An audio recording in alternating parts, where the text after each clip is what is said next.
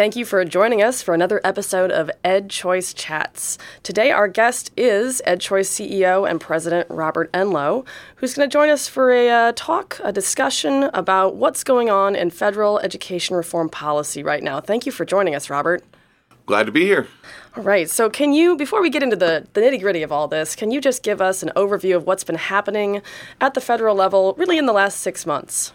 So, what's been happening with Fed Ed, as I like to call it? Um, so, in the last six months, you've seen some growth in school choice. The DC Opportunity Scholarship Program has been reauthorized by Congress. This is a good thing. The administration was able to get that through uh, pretty quickly after it got uh, uh, in office.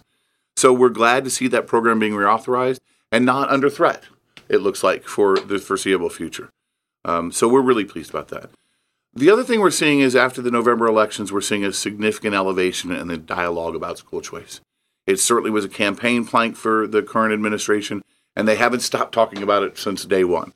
Uh, there is a strong core belief that parents should be free to choose and that the federal government should come alongside them and help them, whether that be through Title I expansion or through uh, private school choice programs or through increasing charter schools. That said, the fact they have been talking about it and elevating debate has created a lot of consternation. Um, it, it is a very, very sad situation we're in in some ways right now, in the sense that this has become such a partisan dialogue. Um, and it's as bad as I've ever seen it, even from the early days. And I don't think uh, the administration's only to blame for that. I don't think the, the reformers are only to blame for that. I don't think I think all of us are to blame for that in many ways. And and what we're missing here is this opportunity to have a real dialogue about what, what we should be doing and how we should be educating kids instead of having this blame game uh, and and partisan rhetoric being thrown around. There are friends of mine in this movement who are ed reformers on the left who literally sent out emails saying you should never work with anyone in the administration. Frankly, that's ridiculous. And I would never uh, do that to anyone that they supported. And I frankly don't think they should do it to anyone that is talking about school choice. That said, the folks on the right have to actually be re- recognizing the difficulty and the challenges that some of the conversations and the rhetoric bring. And so again, what I think is happening in the framework and the landscape and in federal education reform is there's a lot of talk about it, but a lot of people talking past each other and a lot of partisan dialogue that's not really helpful. Well, that's why we're here talking today. And Ed Choice is a nonpartisan organization, been around for 21 years now. And so, one of the things you know uh, Ed Choice is known for is is research and also coming up with uh, structures and constructs to have debates like this one, so we can strip out that partisanship. And we were talking, we've been talking about the three pillars of Fed reform that uh, that Ed Choice has come up with to kind of frame this national dialogue. So, can you expand on those a little bit? Absolutely. I, I appreciate you saying that we're nonpartisan. We we spend a lot of time at, Ed Choice trying to make sure that we are the trusted experts and the honest brokers. We spend a lot of time doing that because we believe that our word is our bond and that we don't want to put out stuff that's not able to be verified and, and, and validated across all sides of the aisle. That said, here are our principles of federal reform, right? So, look, there are things that the federal government has direct control and responsibility for. Uh, and those are military families, uh, Bureau of Indian Education, a DC scholarship program, and Title I, just to name four, right? We believe that they should have every right, and in fact should, spend significant time growing and increasing the choices for families within those programs. Uh, an effort for military uh, ESAs, uh, Bureau of Indian Education ESAs or vouchers would be great. Uh, increasing 529s for K 12 would be fantastic, or converting Coverdell savings accounts to 529s would be fantastic. Uh, increasing Title I uh, support for all schools, whether they be public, private, or charter, and increasing the kind of uh, portability of those. That's all well and good. Those are within the realm of the federal government. So I want to say off the hand, off the bat, that we would support those kind of things because the federal government is directly responsible for those. Now, what do you do when it comes to should we have a national voucher program? Should we have a national tax credit scholarship program? What do we do about these other programs that are being offered? Um, there are potentials for EdChoice to be able to support some of those programs if and only if they, I think, meet our three principles of federal reform, or as you're calling it, Fed Ed reform, which I like. Um, the first principle, very clearly, is that this has to be state directed and state centric, right? The vast majority of money in K 12 education is at the state and local level. Um, the vast minority of money is from the federal level. And yet, at the same time, uh, we cannot have mandates coming in states. States are the laboratories of innovation and, dem- and democracy. we should actually encourage that type of innovation. There should be differences between states when it comes to trying different programs. So, any program that would say states are required to participate or states must do something would create a scenario where there's a federal mandate, and we would probably oppose that. Our, our second pillar of federal reform is, is also very simple. It has to be parent friendly and parent usable. Right? So you can't create a program where parents don't understand it and can't access it. I mean, that would be a, a travesty, right? We've seen too many federal programs that become overly bureaucratic and make it very difficult for parents to choose uh, and to be able to access choice. That's not what we want. So, whatever program has to come out, it has to be parent friendly. And third, we cannot have educators or schools being encumbered with a ton of regulations, right? You know, my friend Lisa Keegan used to be the superintendent of public instruction in Arizona, used to tell me she got 9% of her money from the federal government, but spent 50% of her staff time on federal bureaucracy. We cannot have a scenario where uh, we layer more bureaucracy and more regulations on schools. Uh, we need to have less and more smart regulations as opposed to, to more. And certainly anything that can be established from a federal level then applies to every school. Again, now you're breaking the laboratories of democracy up. So this is so our three principles are really straightforward. It needs to be state centric and state state uh, directed. It needs to be parent friendly and parent usable and easy for parents to use. And it needs to be free of unnecessary regulations. So really what I'm kind of hearing you say is you'd probably prefer the federal government stay out of this altogether, but obviously we have an administration that's that's very choice friendly, wants to push something nationally. What role? Talk about what role Ed Choice is going to play in that debate, as as you said, an honest broker, uh, as a as a trusted resource. Well, so let me step back one second on that. What the fe- what the federal government could do, right, it, it, with our principles, even considering our principles. Look, what they're planning to do with charter schools and expanding that growth is fantastic, right? More and more facilities efforts would be great. We would actually encourage them to increase the facilities funding to include private schools as well. Um, so I think that's a fantastic move. I think the expansion of Title One, you know, adding a billion dollars is a good thing. Um, again, I don't agree with everything in the budget, but there are certain things we agree with. The third thing is they could design a tax credit program um, that is state opt-in, that is state centric, that is parent friendly, and that is not uh, full of regulations. That I think we could get behind, so long as it's simple and easy to use, and where states are the primary leaders of it. So I think they can do it, and I think frankly this administration would like to do that. Um, and I think they're worrying about how to get there, right? So, what is what role does Ed Choice play in that, right? What is the role of Ed Choice in, in general?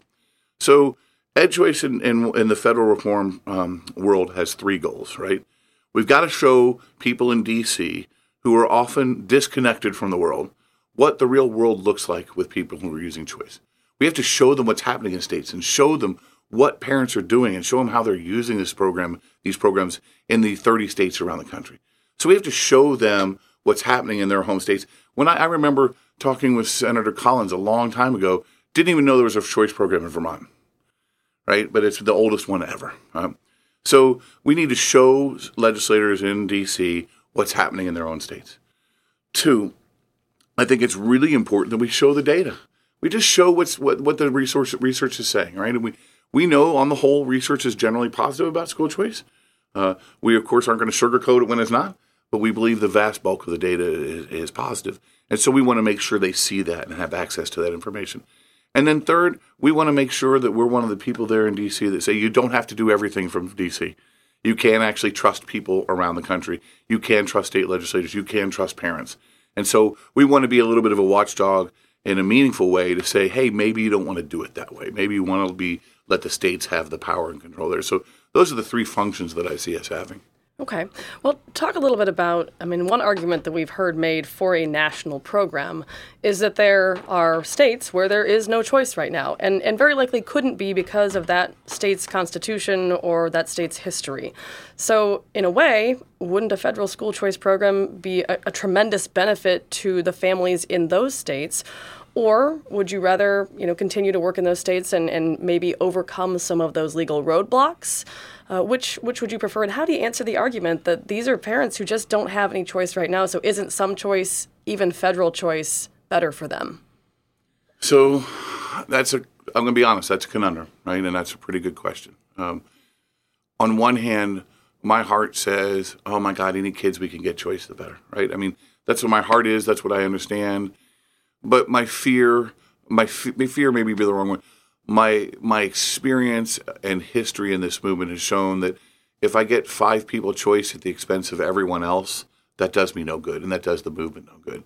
So, you know, I've heard the secretary say, "What will happen if uh, New York can't doesn't have choice and they never will, or Michigan because of their Blaine amendment uh, will?" Well, if they had a tax credit program and a bunch of donors from Michigan start giving money to a bunch of folks in Indiana, my guess is pretty quickly Michigan might start having a conversation about this, right? So you could put competitive pressures on states by allowing freedom for donors to to, to deliver funds elsewhere.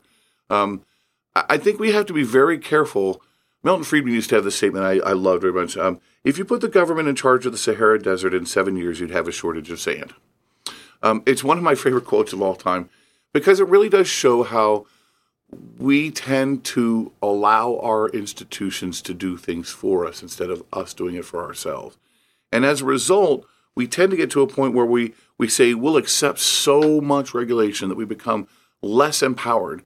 And the problem with government, whether we like it or not, is the only power it has is the power to coerce. And so I don't know if I want the government coercing states, the federal government coercing states in the name of, of, of, of some number of kids.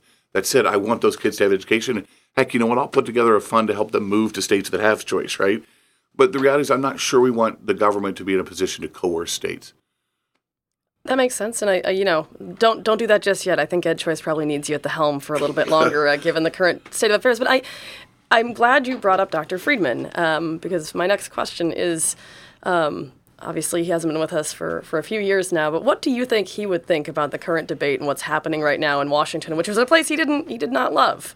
Um, and what I mean, not to not to coin the phrase, but what do you think Milton would do right now? Uh, I think Milton would be one of the loudest voices encouraging us to think about the impact of having a federal national program. He would return to his old studies of the Interstate Commerce Commission. He would look at all of the regulations that we've expanded and grown to the point where we don't actually have, in his argument, of a very free society. He would probably refer to, to all the criminal justice problems that we're having because of rules and regulations. He would refer you to the administrative, administrative state which has become a, essentially a quasi government, right?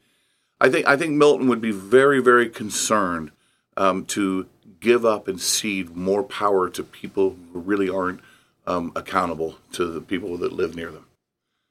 Well, and you, um, not to venture too far away from the topic of educational choice at the federal level, but you have a publication coming out later this year um, that reprises Dr. Friedman's 1955 publication, The Role of Government in Education, uh, and talks more about maybe where we are, but also what obstacles we have faced uh, over the last, what would that be now, almost 70 years in, in, getting these programs passed, even at the state level. So, talk a little bit about that paper and, and what you hope to accomplish with it. So, so uh, we have not had a real conversation since we started this movement. You know, obviously it started in many ways with Dr. Friedman in 1955 with the idea. It grew uh, throughout the years and then sort of take, took off in 1996 onwards and particularly took off in 2010. People have forgotten what, what Dr. Friedman's original essay was titled, which is The Role of Government in Education. So I think it's really about time that we really start to rethink and maybe revisit what the role of government in education is. Um, is it the role of government to coerce students to go to schools based on where they live? Is that the right role? Uh, is it the role of government to fund uh, schools at different levels and fund students in different and with different amounts? Is that the right role of government? Who really is accountable? And, and, and is the government accountable or are the people accountable? So there's lots of questions that we should be asking about what the proper role of government is. One of the things I think, however, that Dr. Friedman missed when he thought when he was you know, writing in the 50s and writing earlier uh, is I don't think he realized how entrenched the bureaucracy really was in education, but also not just how entrenched the bureaucracy was, how um, cultural the idea of public education had become, how ingrained into our culture because it's been based on where we live. And so breaking these sort of historical cultural mores of home equals school um, is something I don't think he thought all the way through, and it's certainly one of our obstacles that we have right now. So what we're trying to do is is is sort of ask the seminal question again: What is the right role of government in the 21st century? What are the obstacles facing us in achieving the right role? And frankly, what should that role be? Well, and it's interesting you mentioned the, the cultural um, fixation or affinity for public education back in the days of the old, the red schoolhouse and everybody went to the same place. Do you see this as a generational issue? And what, what does EdChoice's research say about that? So it's definitely a generational issue, and it's sort of funny because I'm I'm now old, right? So I mean, I'm still one of those people. I mean, I'm, that I walk to school every morning that that eighth of a mile up the hill. Both ways both in the ways, snow, I hope. Both ways in the snow. Well, uh, you went uphill one way and uphill the other way. Absolutely. um, but different ways. But uh, you know, I, I, still walk to school because that's how we did it, right? Um, but that was in the 70s, and it was from the 70s onward where you had this massive consolidation and massive centralization. Um, and so I think the people who have been most challenged by that centralization are the people who are now you know, uh, 25 and 30, right, as opposed to my age. Um, so I think what we're finding is is the generations after us see that they want something different, don't have any concerns about options and choices, um, are more concerned about whether there's fraud, are more concerned about whether people are getting accessing choice rather than than whether there is choice. And so I think what you're going to see is all these debates we're having right now, all this partisan bickering, all this like does vouchers hurt or does charter school do charter schools hurt? I think these folks are going to say it's ridiculous. Give everyone choices and move on already. Well, and I think in, in the research that EdChoice has done, one of the things that comes out, um, and I want you to talk a little bit about this sort of uh, box that sometimes reformers find themselves in, is that parents as they are choosing, or new generations of parents as they are coming online, they don't care about test scores. You know, you mentioned some other uh, things that people look at when they choose schools, but one of the big things that came out in a recent survey, uh, a recent report on the DC program, is that parents overwhelmingly found their private schools to be safer. And so I guess the question here is have we been measuring the wrong things? And are we truly matching up? Uh, the outcomes and the accountability to what the people who are using the system want? Um, absolutely not. Right? Um, we have been, and, and so, so, this is ostensibly the conversation about accountability. What what does accountability really mean? First of all, when I hear anyone use that word accountability, I literally want to throw my hands up in the air and say, "What do you really mean?" Because most of the time, when you get beyond what they really mean, they don't have a clue. And typically, they say it's a test score. We know the schools are accountable because of test scores. It's, two things. Either they're taking a test or they're doing what the public schools do in regulations, right? So they're having public school board meetings and they're having state board of accounts, right? They're, that's their accountability. Either they're being bureaucratic or they're taking a test. Um, this is the only time of any kind of movement of any kind of anything I've ever seen where the people who provide the service don't ask the consumers anything about what they want. I mean, I've never, I've been shocked to death by this in my 20 years of doing this, right? Not once have I seen a, a, a, public school system, and frankly, some even charter schools, and frankly, some private schools, say, hey, what do my parents really want? How can I serve them better? And if they did that, if they actually spent some time saying, what do our parents want? They would find that parents want safer schools. They would find that parents want consistent values and morals, and they want to have that conversation. One of my good friends says that one of the challenges in our traditional public school system is they could tell you not to behave a certain way, but they can't tell you why right? And so parents want their children to know why they shouldn't behave a certain way or why they should behave a certain way. So parents want values when you when you talk to them, when you hear them talk. They want safety. They want the ability to to have smaller classes. They want teachers that are responsive to them. These are all things that they want, um, and they want good academics. Now, what we're learning is they don't always describe that as a test score, and they don't always necessarily know exactly what that means. But what we do know from the data is when they're there choosing for three years, after three years, they do know what it means, right? So they want good academics. And my friend Pat Wolf has done some research where he, he says the first year their question is like, are we having a good school? And the third year the question is, why didn't we have better growth rated scores? And because you're helping educate and empower parents. Uh, because I think one of the biggest insults we have ever done in this movement, and this is a insult by reformers, um, and that is reformers really don't trust parents, in my opinion, a majority of them. They really think they know better than parents. There's a national organization um, whose whose or founder just came out and partnered with Randi Weingarten to oppose vouchers, saying he really supports choices but not vouchers. Well, the irony, of course, is he went to private school most likely, um, and he doesn't trust parents. Well, and, and EdChoice's own research shows that when parents are given the choice and they could go to any school that they want to go to if mean if means and resources were no object, they overwhelmingly choose private schools. And so I, I sense a lot of frustration from you. well, I, wanna... so I think the parents don't just overwhelmingly choose private schools. I think what parents are telling us is they want a mix of options, right? So I look at those. We, we do this for all of our programs and all of our sorry, all of our surveys. Ask that question: If you were if you were money were no object, which school would you choose? And we ask that in every state. We do a poll, and the variations are, are interesting, but not huge. So parents, a lot of parents want to go to traditional schools, and a lot of parents want to go to private schools, and a lot of parents want to go to charter schools. It roughly ends up being 40 public, 40 private, you know, 10 or 12 charter, and the rest homeschool, right? And so what's really interesting is parents want a much more diverse set of options than we're giving them. Um, and no one's thinking about that. Well, in this issue, it's it's interesting because obviously you're part of the movement, have been for, for 20 years. Don't remind and, me. Uh, well, you know, you don't look a day over 30. Sure. Um, a lot of times it can feel like we're talking to each other. But the reality is, there was a recent Associated Press poll that showed that most Americans still have very low, if any, awareness of school choice, which in a lot of ways could be seen as a positive. It's it's a blank canvas that we're still able to paint on and persuade with. Um, and I guess this, my last question is, you know, is the debate and the fact that we are having this issue uh, make a lot more headlines than probably in the past 20 years combined uh, as a result of the election and the administration uh, and having that bully pulpit, is that debate good for the issue and good for the movement just because it's raising awareness, or is the debate as you you know described it to me a little while ago, you know, which is sometimes very polarizing? Is that unhelpful when it comes to letting people know about the issue and that they should be empowered to choose? So I think, you know, you said uh, you said frustration. I actually think this is where we're most hopeful. Um, we do have a lot of people who don't know anything about this issue, and so that tells me two things. One, we've done a very poor job up to now on educating people about what this issue is, which means we have a real opportunity here.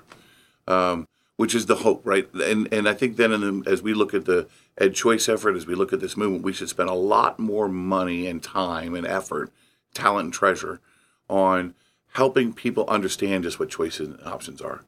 Helping them understand that when they actually pick up their home and they move to another place, that's actually choosing. Helping them understand that when they they send their kid to their grandmother's house to live, they're doing so for schooling. Or when they're lying to get into another school district, that that's choosing. Um, that there's a full black market of school choice, but we want to we want also want a non we want a legal market of school choice, which are charter schools and private school choice, right? So this is what we want. We want to help them understand that magnet schools are ostensibly the same thing. It's private schools, it's choice, it's options. So I think we have a real opportunity here. Um, you did ask though about the administration and whether the, the debate has been valuable. Um, I think as a movement, we we have been petulant teenagers in some ways, um, thinking that people are listening to us more than they really are. And so I think we need to be a little bit more humble about this conversation and realize that, that people don't understand choice and we have not done a great job of explaining it.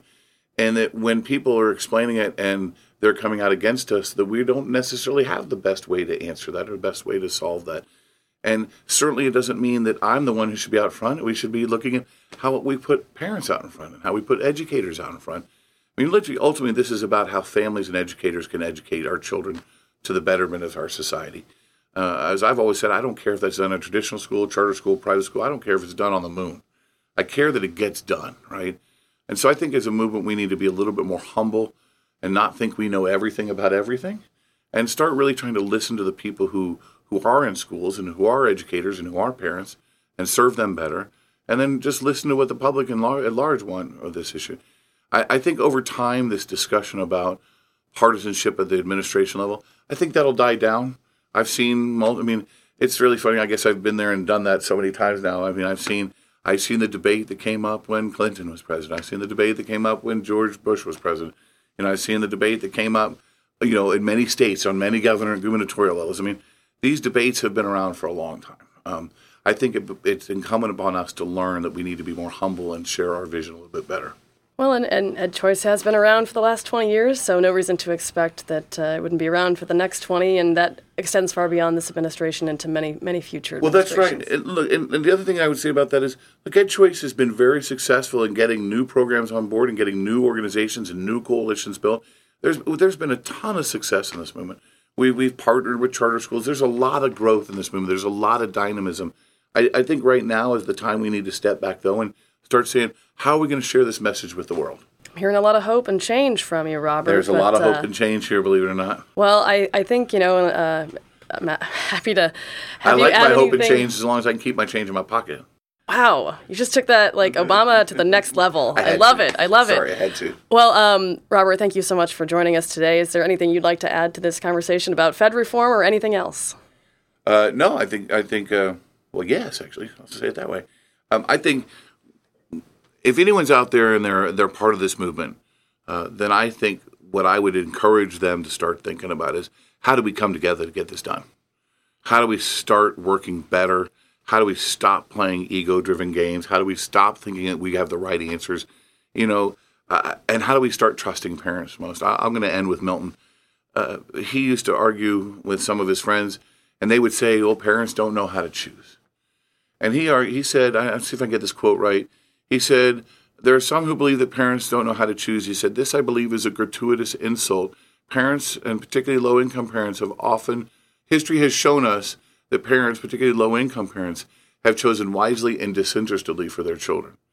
I think there's a presumption that that some families don't have that capability, and I think we have a lot more to learn that, that, that families do.